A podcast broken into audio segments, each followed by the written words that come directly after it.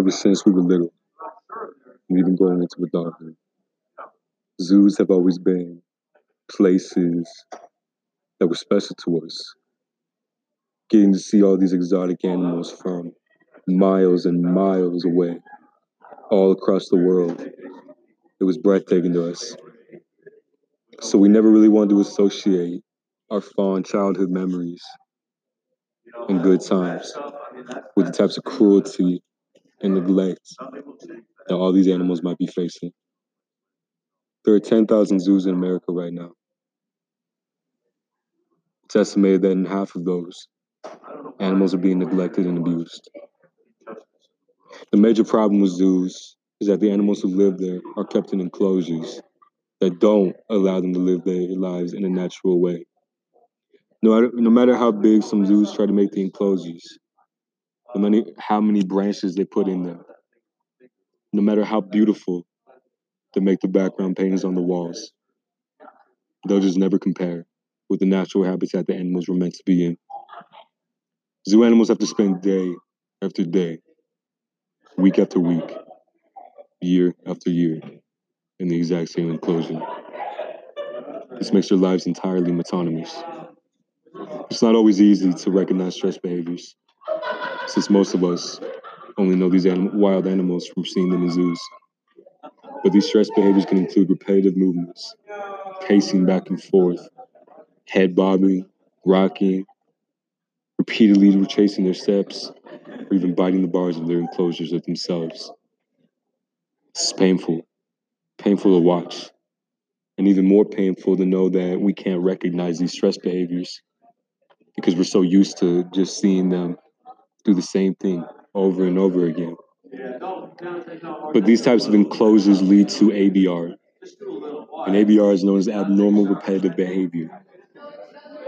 And this covers all the strange looking repetitive behaviors we can recognize in captive animals, especially zoo animals.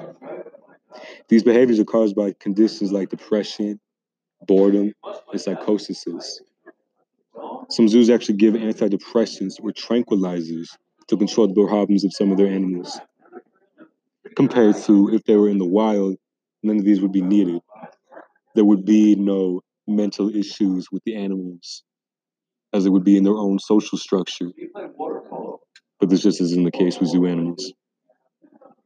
Zoochosis is the idea that the more time spent in a captive place that an animal is in, the more types of neurotic and abnormal behaviors are resulted in. And they're because of boredom, depression, frustration, a lack of mental and physical enrichment, and even the removal from their natural habitat and social structures. You know how sometimes we go to zoos and we see the animals play with their poop? They don't do that in the wild naturally.